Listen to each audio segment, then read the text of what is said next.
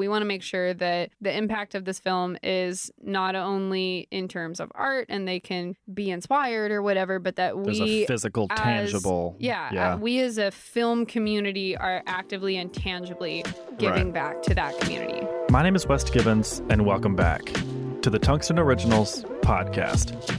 You just heard part of my conversation with Taylor Wedding. Taylor is in pre production for her senior thesis film, Fix It Box, which is a love letter to family and additionally, the deaf community. We discussed her inspiration for the script, the importance of finding a deaf actor for the lead role, and the impact she hopes this film has. There's a link to her Indiegogo campaign in the description of this episode. Now sit back, relax, and enjoy. Episode 41 of the Tungsten Originals podcast.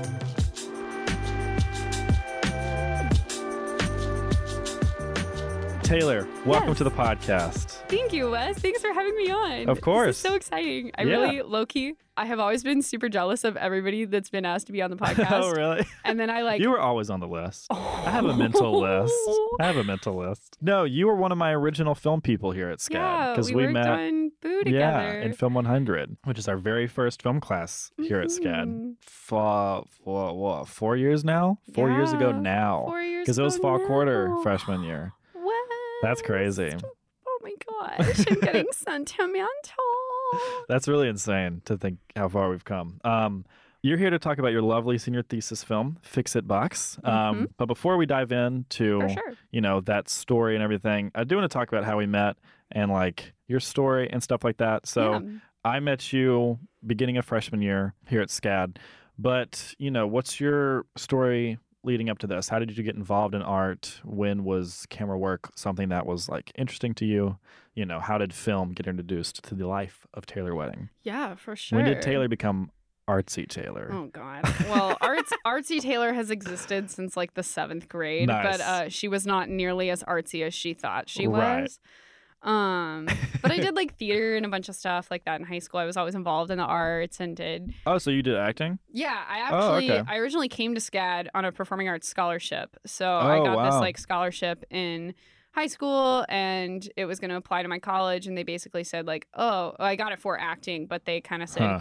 If you keep it within like the entertainment arts college, then you can still keep Nice. the money and do what you want to do with it. And I was Yeah. like, well, well, that's great because I don't want to be an actor professionally because I have so much respect for those people and I could literally never do what they do. It seems exhausting to me. So why were you doing it? Um, I I had a lot of fun doing it. Yeah. I just knew I didn't want to do it professionally. Okay. If I ever did do it professionally, I'd want to do voice acting just because it's fun yeah. and You do it nobody would have to see my face. Yeah, Right, it'd be great. exactly. I, that was honestly a huge concern. I didn't want anyone to look at me. It was great. well, then acting is definitely not the field to go into. Exactly, If that's like your number one concern. Um, okay, so even yeah. even farther back than that, like, do you come from an artistic family? Uh, my poor mother, if she listens to this, is gonna roll over. No, That was the most genuine laugh.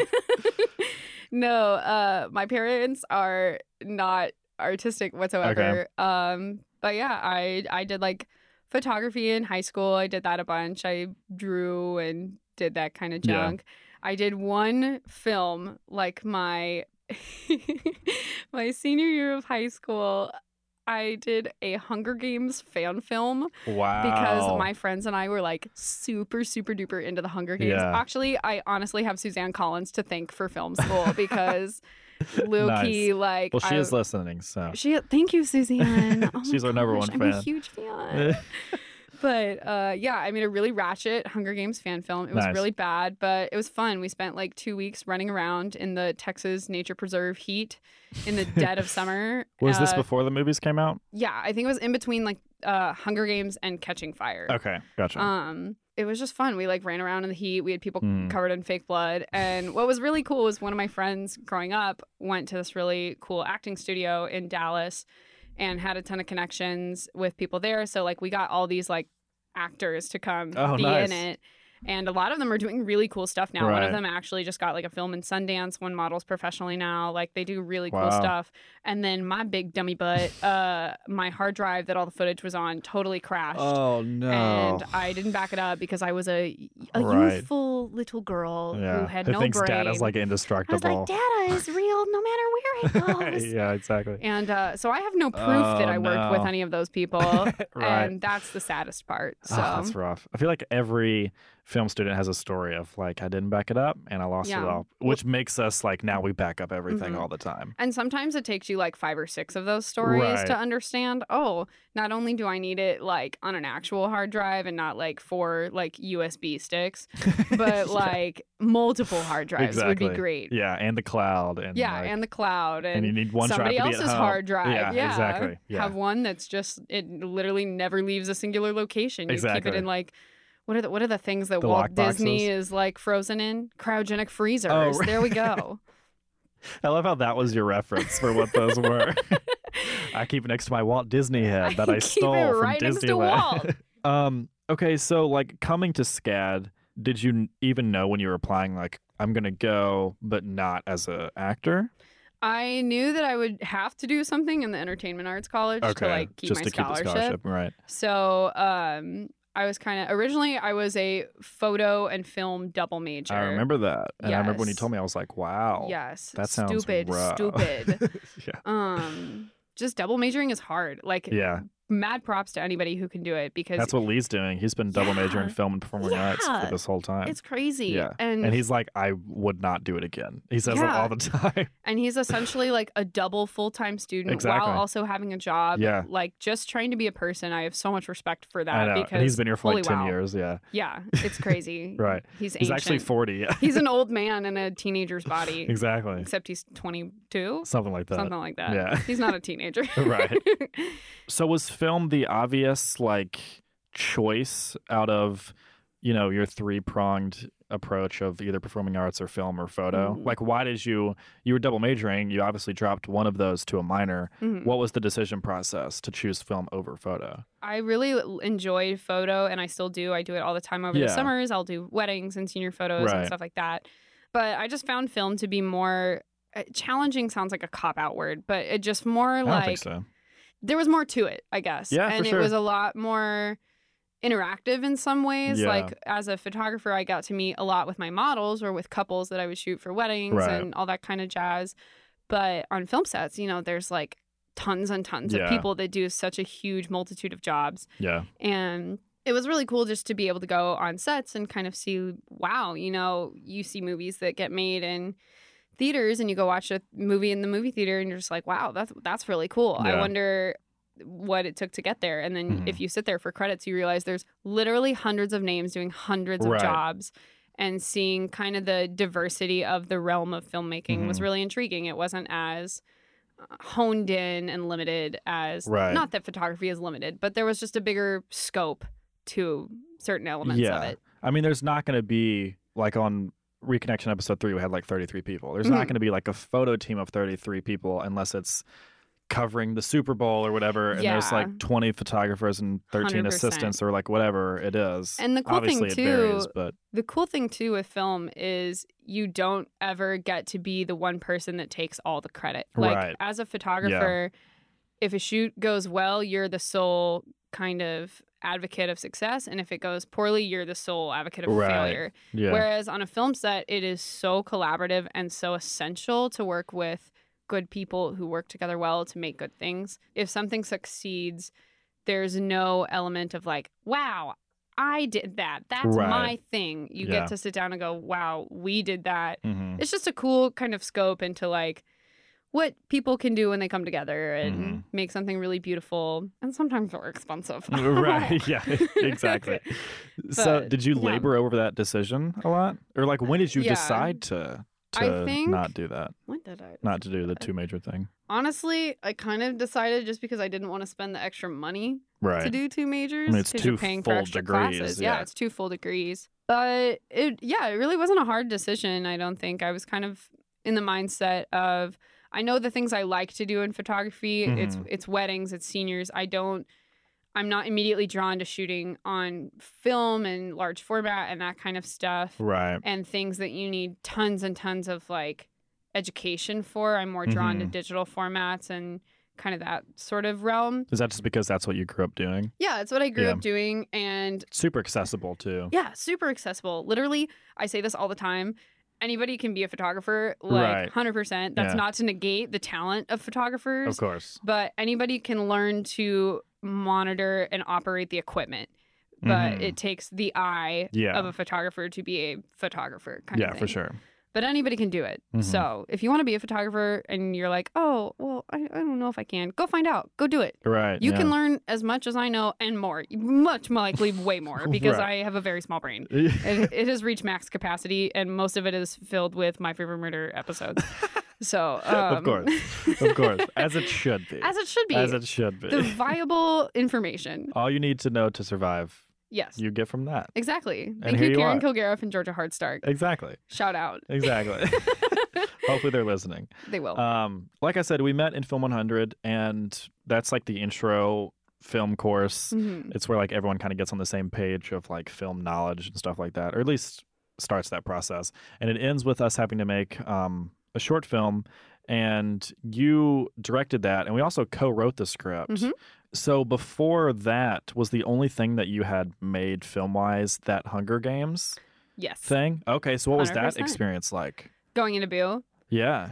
I was very different. Yeah. Um, I was very used to doing everything on my own. Mhm. And I think getting a huge group was Yeah. awesome. And I, I think you talked about it on the episode with Seth. Like, hmm we met some of our best friends Oh, there, like yeah. our best film friends. Kara was People, first AD. Lizzie was there. Tommy. Tommy shot it. We're, we've all worked together continually up and Yeah. up to now, and still, and you know, hopefully we'll even after Forever school. and ever, yeah, amen. exactly. Yeah, And it was just really cool to kind of be on such a group of people that were so hardworking, but also so willing to learn. And yeah, oh my gosh, we learned so much. That set was full of mistakes and bumps in the road, as any set is. yes, It was just really cool to be able to experience that, like with all the people Yeah. that we're still with now, hmm and to get together with them and just be able to be like, hey, remember that time we did something stupid or silly? And we're like, yeah, right, isn't it great that we don't do that anymore? exactly. Yeah, And um, but it was really fun. Boo was Boo was wild. I had never done anything in such a big group, but it was really cool. yeah, and I think it, I think we had the biggest crew out of the whole class. Yeah, and Yeah. I I think I have to give that credit to Seth because I didn't Oh, know yeah. a soul in the Me film. neither. It, I don't know how he already knew people, Yeah. but he just did somehow. Seth just like I think found people on the street and was like, Yeah. "Hey, you look like a film major. You want to be on a set?" And they kind of went, "Okay." Great, and somehow they were great and, And somehow it. they were amazing, Yeah. and we still work with them now. Exactly. So shout out to Seth for Shout out to it. Seth Cunningham. Um, so you you know you you co-wrote and and directed that. Uh, when did you start DPing things at SCAD? Because you're like known as a cinematographer primarily. Oh, thank you. That's a compliment. thank you. You're like on the short list of like the great DPs here at SCAD. That's very sweet. Thank you. um, I'm trying to think of the first thing I actually like. My official title was like DP, Right. Because I did like when Noah Oshuna and Joseph On were all here. I helped them on a few sets, and I just kind of like shadowed them and Yeah. watched them do camera things.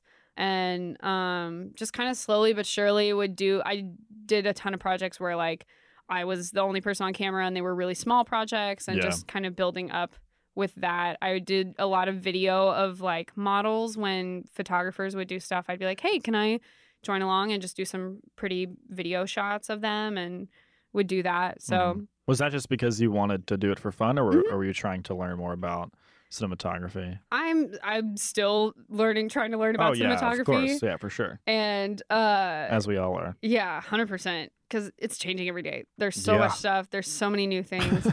it's cool. It's so so cool. Yeah, I love it. I love that it's that it's always changing. And that's the cool thing about like film as an industry is, Yeah. you know, what it is now for us is going to be different for the next generation of filmmakers that come in and the ones that come in after that and it's going to Yeah. be crazy. It's like an an un, you know, it's its own science in a way. It's always Oh, right, evolving yeah. and changing, which is really cool. And ethically it's changing too, which is awesome. Yeah, exactly. We love that. Yeah, exactly. Bye-bye Harvey Weinsteins.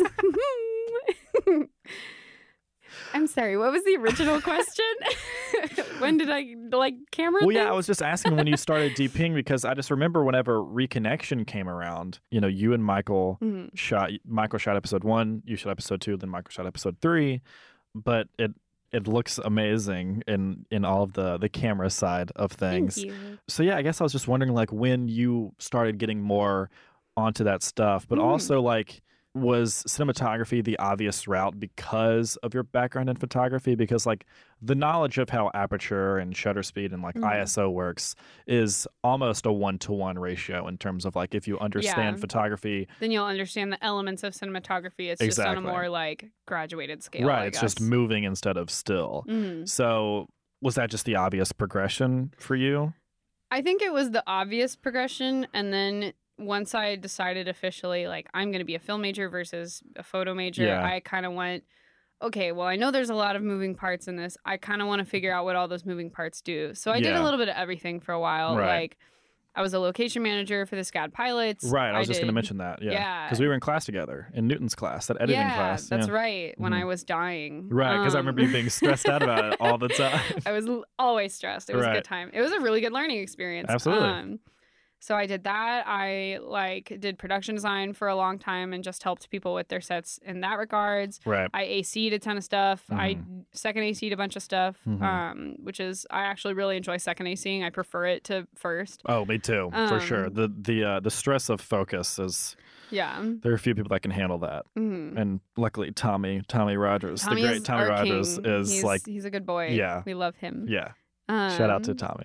Shout out Tommy Rogers. If you need a good first AC, hit him up. Yeah, no, I think it was just kind of like I tried to dip my toe in the water Yeah. in a lot of areas and then just kind of ended up going, yeah, I, I should be camera. I think I Mhm. like camera. So Gotcha. that that was sort of the progression with Right. it. But yeah. Right, and you're obviously happy with that.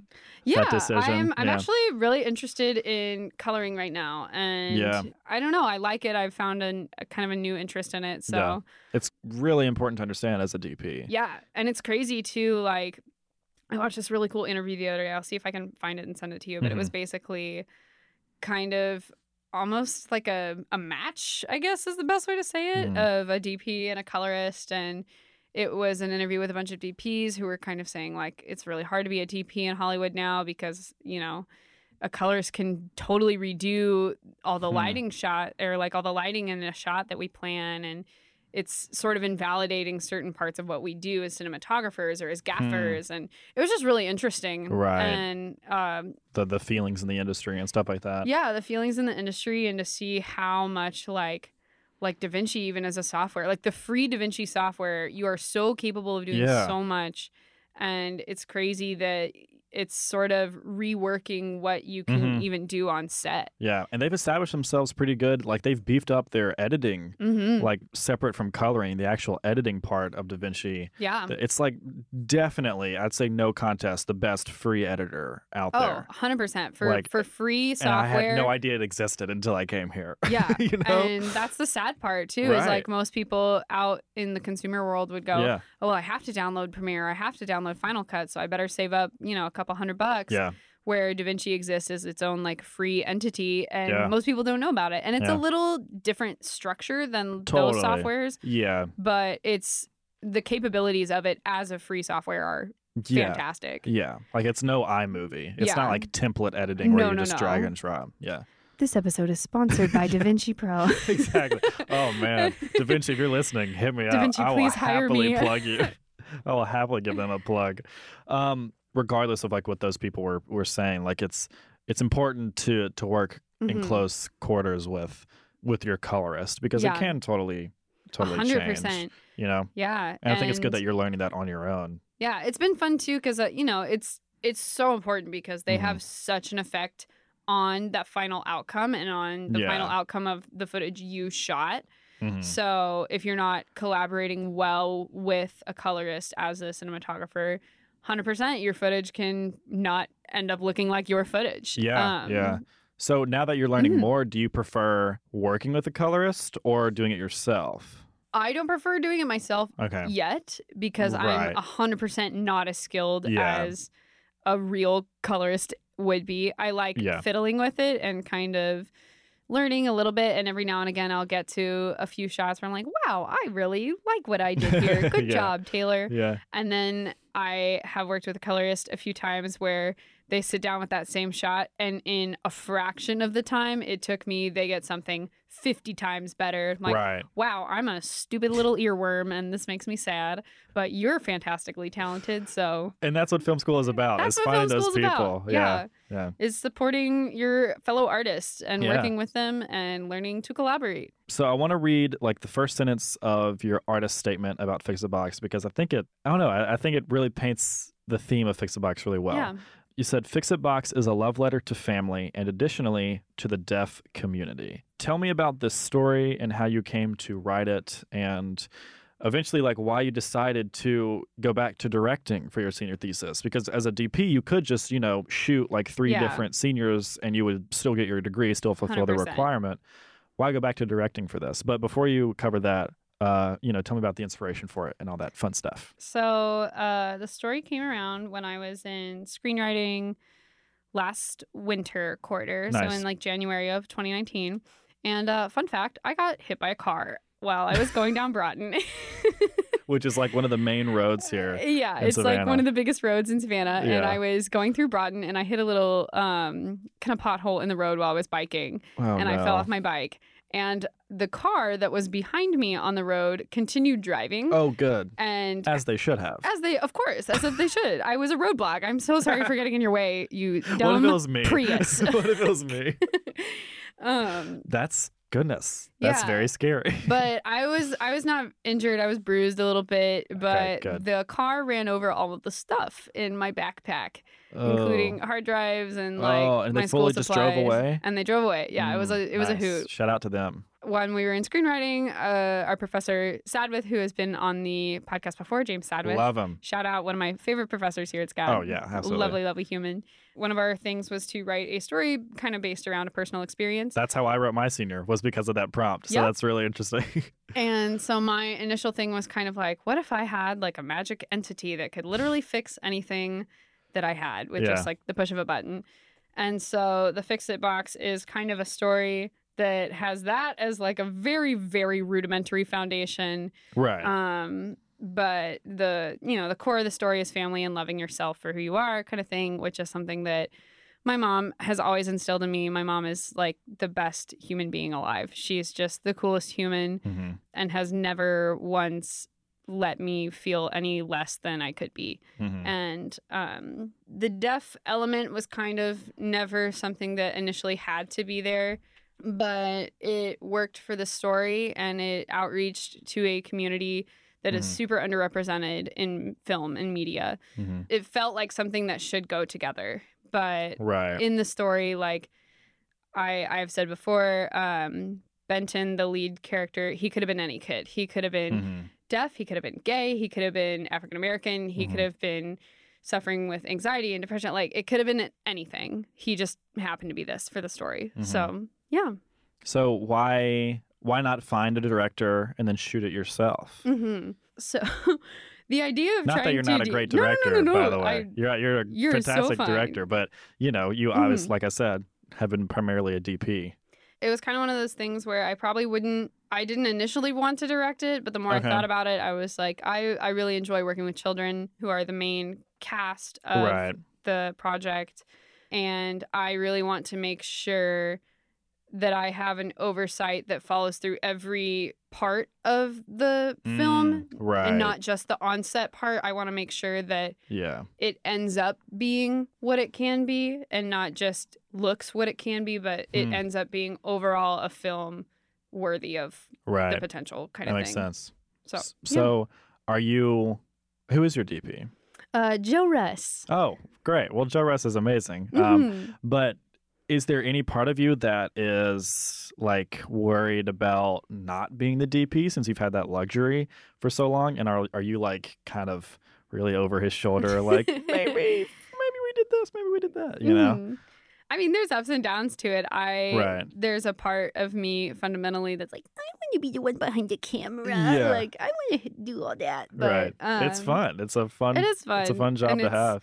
it's what I've come to really enjoy Yeah. at SCAD. So, um, I think that part of me is present, but the definitely overpowering part of me is absolutely so confident in Joe because Oh, he I is mean- a phenomenal DP and I trust He's amazing. he just is a great human being to Yeah. begin with, but also a great cinematographer. So I think the part of me that trusts in him far, far outweighs Nice. the very small green jealous giant in me.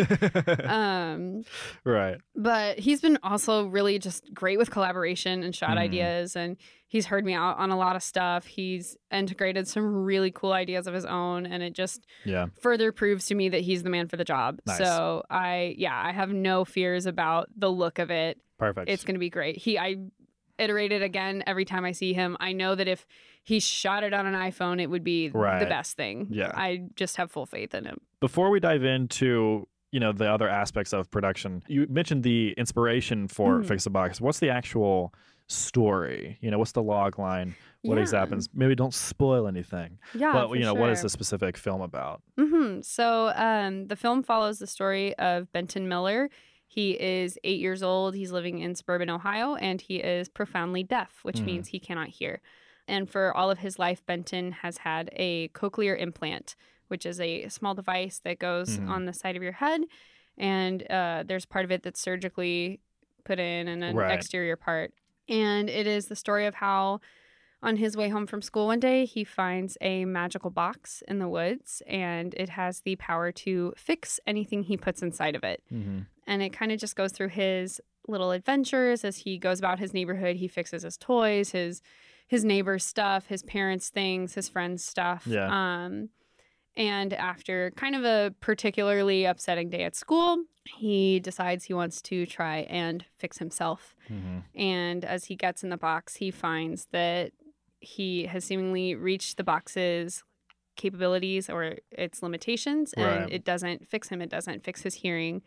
And uh, as he goes home, he runs into his parents, who are there to remind him that he is their perfect child, exactly the way he is. He they don't want to change a single part about him. Mm-hmm. He's kind, he's funny, he's smart, and he's deaf. It's a part of who he is. Right. So, um, Not yeah, not but he is deaf, but and he yeah, is deaf. it's yeah. an and. Um, it's Yeah. not a but. And so the the story is a lot about coming to love yourself for who you are Mhm. and just how family is there for you, kind of things. Very happy Disney, good feelings Right. sort of thing. Yeah. But Uh, like I said, I'm also directing a film that's super personal to me and inspired by true things. Um, you know, when you write a story like that, you want to do everything that all of your ideas, but sadly, not everything can be done, and things are cut in post and stuff like that, because you realize like going throughout the the journey of pre-production, like maybe Mhm. this is too difficult to to shoot. Um, what are some of the difficulties that you've been facing in Mhm. pre-production, and like how have you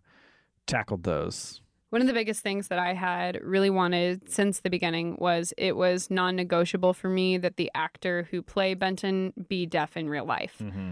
You know, there are films like A Quiet Place and shows like Switched at Birth that are integrating deaf actors to be deaf characters, Mm-hmm. but way too often they're bringing in hearing actors to play deaf roles. And Mhm. a lot of my research and everything that I've done just to put forth in the film, it's it's non-negotiable. You wouldn't put yeah, you wouldn't put a white person in an African American role. Mhm. You should not have a hearing actor in a deaf role. It's a different experience. It's a different um, representation. yeah, And um, it's an exclusive. It's yeah. it's really sad that it happens so much. And So representation like that, like that's Yeah. that's a huge conversation mhm. in um, the entertainment industry right now. Was that non-negotiable because of purely because of representation, or purely because that they understand the experience and can play the character better, or was it a mixture of both? it was hundred percent both. Okay. Just I knew from the beginning that.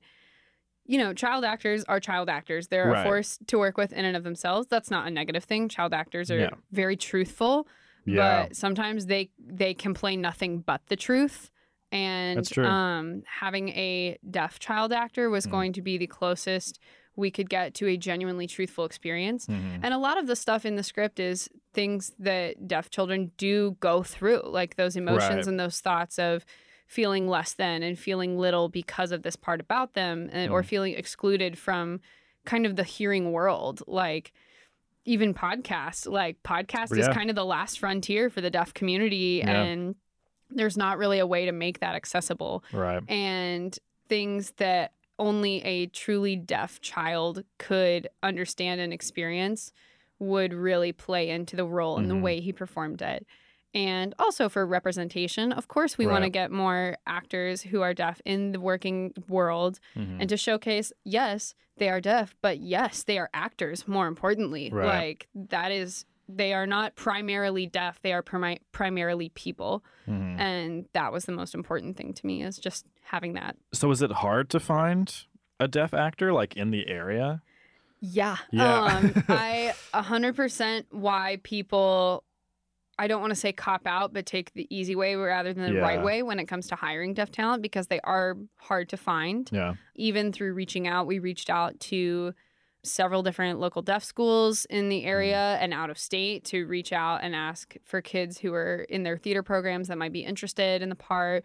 We reached out for talent in California and Atlanta Mm. and all the stuff and we just we got very little feedback or responses from people within the community. Um, and there are a lot of deaf actors, but a lot of them are older or Right, you know yeah. more grounded. They're adults rather than Yeah. kids.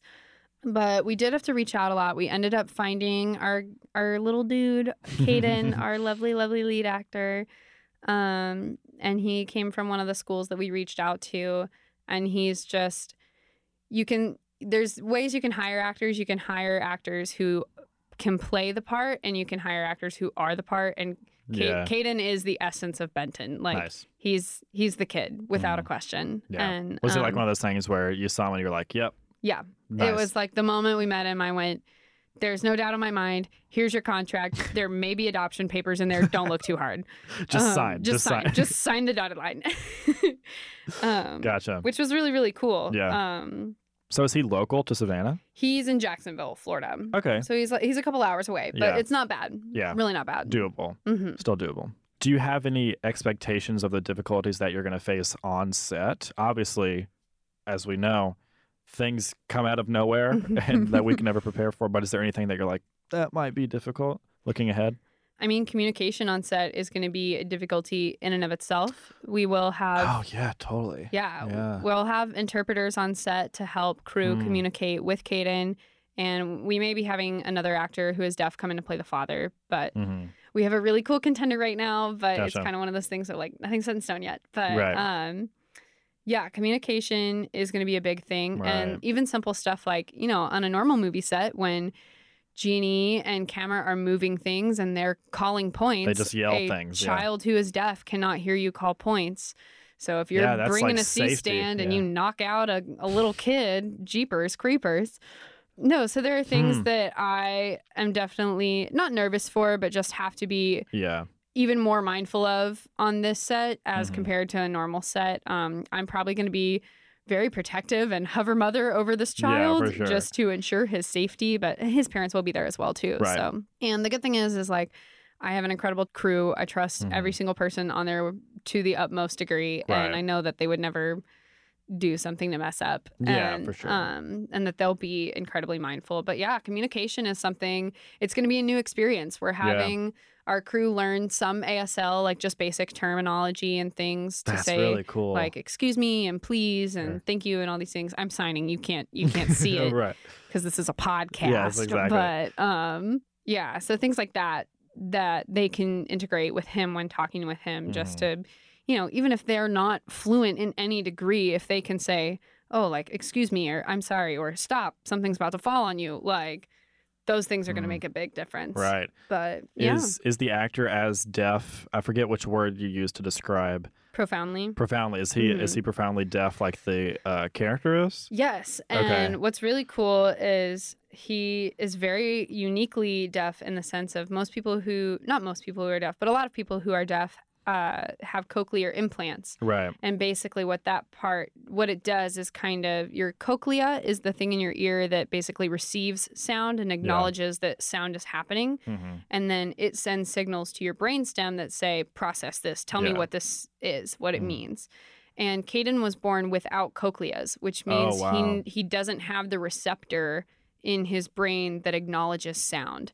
So he has a thing called Hmm. an ABI, which Okay. is like an implant that goes directly into his brain. Oh, Um, kind of like bypassing that. yeah, it Yeah. totally bypasses the inner ear altogether Wow. and sends signals. He has like an external device that looks very much like a cochlear, Right. but it receives the sounds and sends it immediately to his brainstem um, for him to process. So he can hear sig- like sounds a little bit kind of Okay. through that. It's something that children who are deaf, basically, if they've been deaf for all of their life and then they get like a cochlear or an ABI kind of implant, it's not the fact that you don't know sound, I guess, but it's Mm. more of you don't know what sound is and what it means all the time. So you Hmm. essentially start learning from the ground up.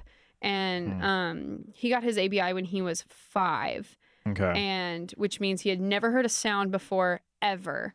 And then suddenly, when he was five year old, five years old, he started being able to hear auditory cues, and your brain has to start relearning what all those things mean. For instance, like you know, if you are walking down the stairs and you've never heard the stairs make sound before, and suddenly you're right. eh, eh, you can register like, oh, my my weight can make sound on certain Yeah. things, sort of.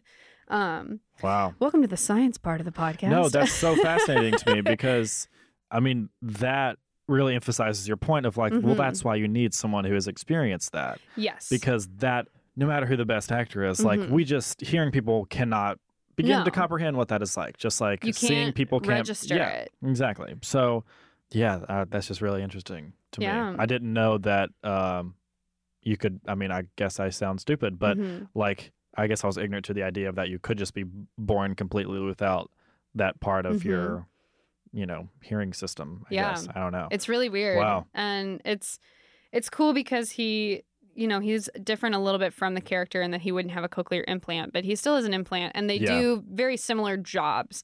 The, t- the Right. the goal is the same, the way they Of approach the goal is different. right. But Caden's ABI still allows him to hear some. He doesn't have full hearing, hmm um, but he can hear some. He can speak a little bit. He still primarily communicates through ASL. He Yeah. goes to a school for the deaf, and it is very much the essence of the main character of Yeah. Benton, which is the one of the reasons why I really wanted that is because Caden would understand better than any. Of course. The best actor I could find couldn't understand a deaf child's experience the way a deaf child could. yeah. So Absolutely. Yeah. I love that. Uh, you talked a little bit earlier about the outreach that you're doing. mhm. Can you run us through what that is? 100% of the script there are three main locations and the one we spend the most time in is a scene in the classroom Mm-hmm. and we are going to have to set deck an entire classroom from the ground up essentially So is this a is this a period piece? uh, it is It Oh, is a boy. 1998 Oh period wow. piece Okay. yeah. Cool. but we're going to be getting a lot of school supplies to make it an essentially operating classroom Yeah. um, because the school that we are looking to film in is non-operational. They have furniture Oh. like desks and things, but they don't have supplies. Oh, so they don't even have the basics. No. Oh boy. Yeah. So we're going to be set decking a classroom. But the really cool thing is, is for all you Indiegogo backers out there, Exactly. yeah, um, we'll dive into that later for sure. hundred percent. Yeah. When we get all those school supplies to create the classroom, once production wraps, we want to take all of those school supplies and donate them to our own local school for the deaf here in Savannah, um, just to be able to give back to that community Yeah. that the story we're telling is about. Because we don't want to be the kids that Well, we're film school students and we're going to make a movie about deaf people. Yeah. and then walk away from it and never acknowledge that Yeah. community again. Like we want to make sure that the impact of this film is not only in terms of art and they can be inspired or whatever, but that There's we a physical, as- tangible. yeah, Yeah. uh, we as a film community are actively and tangibly giving Right. back to that community. Yeah, I think that's important because it can be very easy to, um, sounds harsh, but put your head up your own ass and say like, I'm inspiring people. It's like, Mhm. okay, cool, but what are you doing with all the school supplies? You know, like I love that you're acknowledging that at all because like you're Mhm. not going to use it. No, we would So- be throwing it out. Exactly. And yeah. that's sad. yeah. to think and it's it's something i would love to see happen on other productions and Yeah. especially with like student sets even Yeah. like i've seen some student sets that get so much production design or so much costuming Mhm. And it's one of those things of, yeah, I guess I'm just going to take it back to Goodwill after this Right. when there are homeless shelters, there Yeah. are women's shelters, there's all kinds of things that we could be doing to not only be good filmmakers, but be Mhm. good people and give back to communities. So Yeah, absolutely. to do more than art, to Yeah. make life art. Exactly. I like that. I love that. 100%. Um, you you know you touched on the Indiegogo campaign. Your Indiegogo campaign is live. Whenever you're listening to this podcast, there's a link in the description uh, of this episode. Why should people back to the campaign? What are some of the perks that they can get, and like how is this money going to help help you out? Yeah, so there's a lot of different perks you can get with the Indiegogo. We have awesome digital art by our Mhm. illustrator Eliana. She is a fantastic artist, and I'm super excited. Mm-hmm. So we're going to be giving away a lot of her like concept art and original art pieces. Cool. Um, we're going to be doing a T-shirt that's going to have the ASL alphabet on it that spells out his name or the sign for the Fix It box. I really wish you could see me That's cool. signing. it's very impressive. I'll say. That's the only person that can see you. It, it looks good. Thank good. you, thank you. Yeah, I love I'm that, though. learning. Yeah. when people donate to the Indiegogo, the money that they are spending to get those perks or that they're just contributing goes to lots of things for us, like especially with safety. Um, Right. Yeah, big safety precautions, things like permits on roads to make sure that cars aren't zooming down roads that we're filming, and police officers to block those roads. And things- police officers, man, can that get expensive so quickly. Ooh. It's crazy. Thank you, police, for protecting us. But wow, exactly. you guys are expensive. but um, Totally worth it though. Totally Hundred worth, percent it. worth yeah. it. Hundred percent worth it. But things like that, things like interpreter fees, Yeah. um, something that we're doing to make the film accessible for everyone is that the entire thing will be closed captioned right. from start to finish, so that deaf audiences can also understand what's happening. Yeah. And that has its own set of fees for Mhm. closed captioning, and especially with like ASL interpretation kind of stuff. Yeah. Production design is a big element. Taking care of cast and crew, making sure nobody's dehydrated or Right. dying on set. That would be great. yeah. Probably for the I just best. hate it when it happens. Exactly. such a pain. we lost three people on Boo, and it yeah, was it just was such a pain. crazy. then we had to have them play the ghost, and it was just this whole snafu. Exa- exactly. Uh, when you donate to the Indiegogo, you're not only donating to support artists, but you're donating to promote safe filmmaking, Yeah. legal filmmaking, and accessible filmmaking for Yeah. all different kinds of communities, which is really cool and Yeah. fun. I think on the indie level, it's really fun to say, like, we're just going to go steal this location and shoot things without permits. And, you know, that can be done with a DSLR and a Mhm. friend, but safety is very important. And um, as we've seen in the past, you know, a couple of years, like that's kind of become more on the forefront of the film industry's mind because Yeah. we've lost some people on some sets and we need to think about these things. So, Yeah, you need to be taking your crew into consideration. yeah. You need to always put people before the project. Oh, yeah, and exactly. Never- absolutely no never movie- compromise on safety Yes. for exactly. a shot. Yeah, it will never matter. No shot Mm-mm. is that good. No shot is worth someone's life. yeah, exactly. So, This makes it sound like we're doing really dangerous things on Fix It Box. I would like to remind this is a classroom scene. yeah, no, of course, but I mean, but in general, the process Yeah. of filmmaking can be yeah, uh, accidents happen. You got yeah. heavy lights that people are moving, heavy 100%. stands that are made out of metal, like things fall. mhm. You know, it just happens. So, and I- and I think we can like as students we can fall into the idea of like getting comfortable. Like, oh, I know how to set up a C stand. yeah. It's not going to fall over. I've got three sandbags on it. Well, like things just Maybe you're out on a really gusty day. yeah, exactly. by golly, Mother Nature goes, I know you know how to set up a C stand, but I uh, don't care. exactly. I want to turn that flag into a sail. And then all of a sudden, your grip is flying. exactly. And it's a good time. So, no, it's definitely really important to, uh, you know, keep that in mind. Mhm. Um, well, like I said, there's uh, a link to the Indiegogo campaign in the description of this episode. I highly suggest you check it out. I will be donating, and I think everyone else should as well. Um, I'm really excited to see it. Are you Are you shooting this quarter?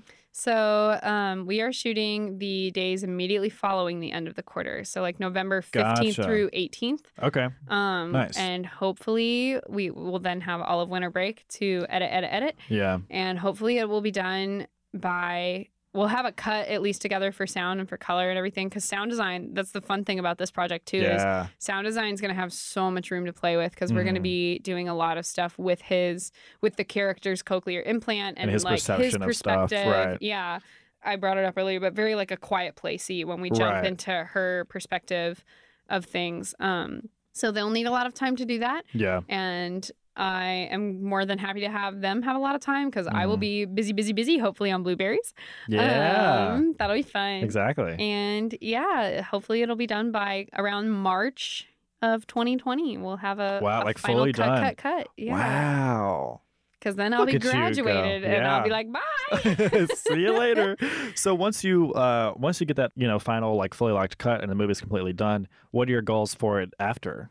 Film Yeah. festivals and stuff like that? Yeah, I would really love to send it onto a film festival circuit. Um, I definitely want to see how it turns out before I get too confident and yeah, ambitious. of course, for sure. but something I would personally really love to do and would love to put in the works is having kind of like a fundraising event at Caden's school to get other kids there and show them the film and show his family and you know if there's a possibility of raising money for like a theater program for them that'd be really cool That would be make really it like cool. a like a fundraising gala night but basically do it as a way to encourage kids especially kids like that that are going to specialized schools for the Mhm. deaf and for the blind to know that hey you know you're still as capable as any other person out there Mhm. and you should fully embrace the arts and i promise you like the world is changing like the world is getting ready to embrace you back and Mm-hmm. If it doesn't like force your way in headbutt Yeah. your way in there and make yourself known because you deserve to have your story represented on screen kind Yeah, of thing so for i would really love for